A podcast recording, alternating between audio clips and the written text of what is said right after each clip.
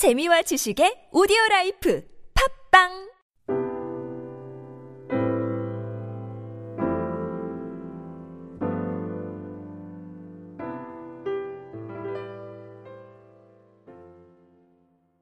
오늘 성경의 말씀은 어, 우리가 잘 알고 있는 솔로몬의 지혜에 대한 말씀입니다. 이 이야기가 얼마나 유명한지 예수 믿지 않는 사람들도 아마 이 이야기를 한 번쯤은 다 들었을 것이라고 생각합니다. 어제 우리가 살펴본 것 같이 솔로몬이 하나님께 겸손히 나아가서 하나님의 지혜를 이렇게 구하자 하나님께서 정말 아주 놀라운 지혜를 허락해 주셨습니다. 그리고 그 결과 솔로몬의 지혜가 정말 세상에 이렇게 막 소문이 나기 시작했습니다. 만약에 이렇게 한두 번의 재판이 놀라운 것이었다면 그렇게 솔로몬의 지혜가 널리 퍼져나가지 않았을 겁니다. 솔로몬이 이렇게 재판을 할 때마다 사람들의 아, 솔로몬의 얘기를 들으면서 무릎을 치고, 야, 왕의 판결이 정말 대단하다. 하나님께서 정말 그에게 정말 참 지혜를 주셨구나. 그런 마음이 이렇게 여러 번 찾아왔기 때문에 하나님이 주신 그 지혜, 그 하나님이 솔로몬에게 놀라운 지혜를 주셨다는 이야기가 세상에 이렇게 퍼져 나갔을 것입니다. 그리고 그 이야기들 중에 정말 사람들의 무릎을 치게 만들었던 아주 놀라운 이야기. 그 이야기가 하나가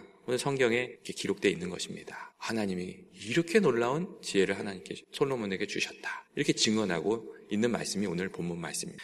오늘 본문 말씀을 보면 솔로몬이 걱정했던 것처럼 하나님 앞에서 하나님 내가 어떻게 이 사람들을 다 재판할 수 있겠습니까? 이렇게 걱정했던 것처럼 어, 아주 난감한 문제가 솔로몬에게 찾아왔던 것을 우리가 읽을 수 있습니다. 두 여인이 찾아왔는데 한 아이를 가지고 와서 서로 이 아이가 자기 아이라고 싸우는 그런 상황이었습니다.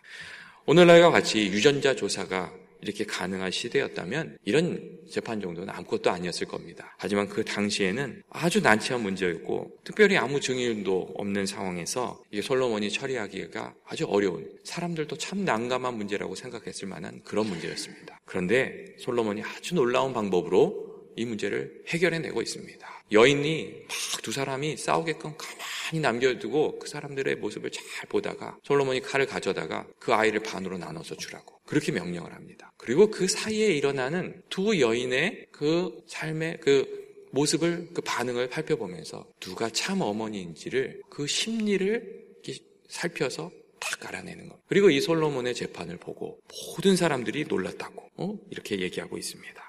성경에는 자세히 기록되어 있지 않지만 아기를 찾은 어머니는 정말 솔로몬의 지혜에 감격해서 막 이곳저곳 떠다니면서 왕의 지혜를 찬송하고 다녔을 것입니다. 그리고 감히 왕을 속이려고 했던 여인은 엄벌을 받았을 것이 분명합니다. 그리고 그 여인이 받은 엄벌을 보고 아마도 그 이후로는 솔로몬에게 이렇게 거짓말을 하려는 사람이 아마 대폭 줄었을 것이 아마 왕을 속이려고 하는 사람들이 대폭 줄었을 것이 분명합니다.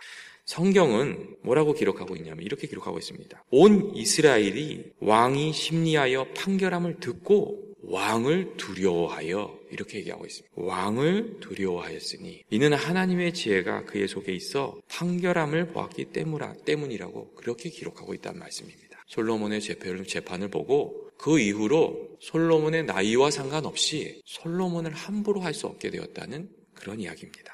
여러분 무슨 일이 일어나고 있었던 겁니까? 솔로몬이 겸손히 하나님께 지혜를 구하자 하나님께서 솔로몬에게 지혜를 주셔서 난처하기 짝이 없는 문제를 속 시원하게 해결할 수 있게 도와주셨을 뿐만 아니라 하나님께서 솔로몬에게 약속하여 주신 그 말씀대로 솔로몬의 왕의 그 왕宫까지 든든히 세워주시고 계셨다는 그런 이야기를 오늘 성경이 말해주고 있는 것입니다. 여러분, 우리가 하나님께 나아가서 구해야 될 것이 많이 있지만 정말 구해야 될 것이 무엇인가? 성경이 말씀해 주고 있습니다. 그것은 하나님께서 위로부터 우리에게 주시는 지혜, 하나님의 지혜라는 겁니다. 성경을 보시면 이 하나님의 지혜가 정말 우리에게 귀하고 얼마나 놀라운 것인지 여러 차례 우리들에게 말씀해 주고 계십니다. 잠언 3장 13절부터 14절 말씀을 보면 지혜를 얻는 자와 명철을 얻는 자는 복이 있나니 이는 지혜를 얻는 것이 은을 얻는 것보다 낫고 그 이익이 정금보다 낫다. 이렇게 말씀하고 계십니다. 이 말씀이 무슨 말씀입니까? 하나님을, 하나님의 지혜를 구해서 하나님이 주시는 지혜를 얻는 것이 세상에서 가장 수지 맞는 일이라고 그렇게 말씀해 주시고 계시는 겁니다. 그리고 또 3, 3원 3장 18절을 보시면 지혜는 그 얻는 자에게 생명나무라 이렇게 얘기하고 있습니다. 지혜를 가진 자는 복되다. 이렇게 말씀해 주고 있습니다. 지혜가 생명나무다. 이게 무슨 말씀이겠습니까? 하나님이 우리에게 지혜를 주셔서 그 지혜가 우리와 함께 있을 때 지혜가 우리에게 차가, 찾아오는 여러 가지 어려움에서 우리들을 건져주고 또 세상에 우리를 속이려 하는 그런 일들이 얼마나 많습니까? 그런 것으로부터 분별력을 주어서 잘 피해갈 수 있도록 하나님이 도와주신다. 그런 말씀을 하고 있는 것입니다. 여러분 우리가 하나님께 나아가서 다른 어떤 것보다 지혜를 달라고 강구해야 됩니다. 하나님 아버지, 사람이나 상황에 휘말리지 않는 지혜를 주십시오. 그런 지혜가 정말 필요하지 않습니까? 우리가 이렇게 상황에 말려서 나도 모르게 내가 원치 않은 일들 하고 있는 경우가 많잖아요. 하나님 아버지, 그렇게 되지 않도록 해주십시오. 그렇게 기도해야 돼요. 세상의 교모한 술수, 거짓말에 넘어가지 않도록. 또 무엇이 옳고 그른지 분별할 수 있는 지혜를 달라. 우리는 그렇게 기도해야 되는 것 같습니다. 그리고 또 하나님의 하나님이 기뻐하시는 일을 하는데도 좀 우리에게 지혜가 필요합니다. 하나님 아버지 오늘 하루 하나님께서 원하시는 일, 기뻐하시는 일, 하나님 영광 돌리는 일을 하고 싶은데 저희가 기회가 부족, 부족합니다. 하나님 지혜를 주십시오. 이렇게 강구하는 것도 저는 필요하다고 생각합니다. 그리고 하나님께서 약속해 주신 것은 우리가 그렇게 지혜를 구하면 하나님께서 지혜가 풍성하신 지혜의 근원이신 하나님께서 지혜를 주시겠다는 약속입니다. 여러분 제가 한 가지 이야기를 좀 나누고 싶습니다. 예전에 어느 시골 벽지의 학교에서 일어났던 일이라고 하는데 그 학교가 이제 그 지역의 사람이 점점 줄어서 학생이 두 명 남았답니다. 그래서 교육청에서 이 학교의 문을 닫을 것이냐 말 것이냐 이런 이제 그런 것을 의논, 의논하는 학교였대요. 근데 어쨌든 학교가 닫지는 않았으니까 이제 중간고사도 보고 기말고사도 보고 이렇게 다 해야 되는 거예요. 근데 한 번은 이렇게 중간고사를 치르는 날인데 선생님이 이렇게 학생이 두 명 있으니까 뭐 걔네들을 이렇게 뚫어지게 쳐다보고 있겠나 싶어서 좀 마음을 놓으셨대요. 그래서 창밖도 좀 보고 이렇게 하셨던 것 같아요. 그랬더니 이 두 명이 서로 의논하면서 확 시험을 보고 있었던 거예요. 그 자리에서 확 혼을 내려다가 선생님이 그냥 끝까지 잘 참으셨대요. 그리고서는요 시험지를 딱 거두면서 두 사람을 딱 쳐다보고 그렇게 얘기를 했답니다. 야 이 녀석들아 명색이 정교에서 1, 2등을 다루는 다 투는 놈들이 그래 서로 어떻게 짜고서 시험을 보면 되겠냐? 야, 니네들 자존심도 없냐? 그렇게 컨닝하면서 시험을 보면 어떡하냐? 그렇게 한마디를 하셨. 여러분, 이 선생님을 어떻게 생각하십니까? 저는 그 선생님이 사랑도 풍성하지만 아,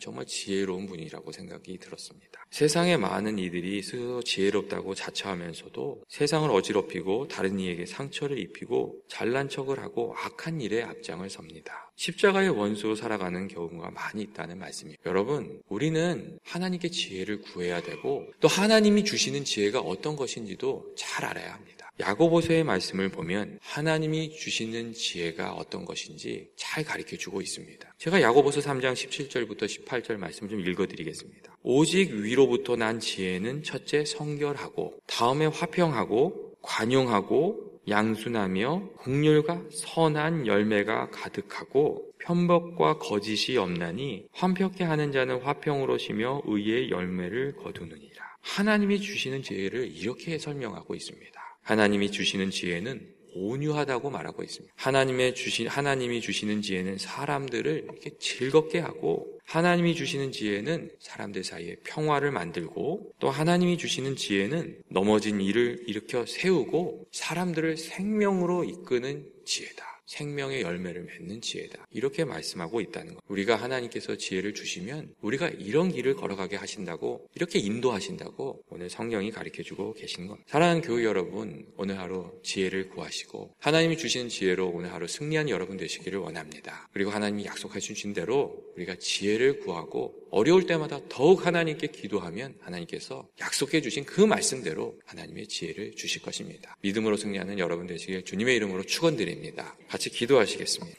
사랑이 많으신 하나님 아버지, 우리 연합의 모든 교우들의 삶 가운데 하나님의 지혜가 풍성히 임하기를 기도합니다. 하나님께서 우리들의 삶 가운데 주의 지혜로 주의 성령으로 함께하여 주셔서 오늘 하루 모든 만남이 복되게 하여 주시고 저희들을 악에서 지켜주시고 주님이 기뻐하시는 뜻을 이루며 영광 돌리며 살아가는 저희들이 되게 하여 주옵소서. 예수님의 이름으로 기도합니다. 아멘. 시간 다 같이 중보 기도 드리도록 하겠습니다. 오늘은 2세들과 저희 자녀들도 교회 학교를 위해서 기도하는 날입니다. 특별히 오늘 이번 주에 교사 세미나가 있습니다.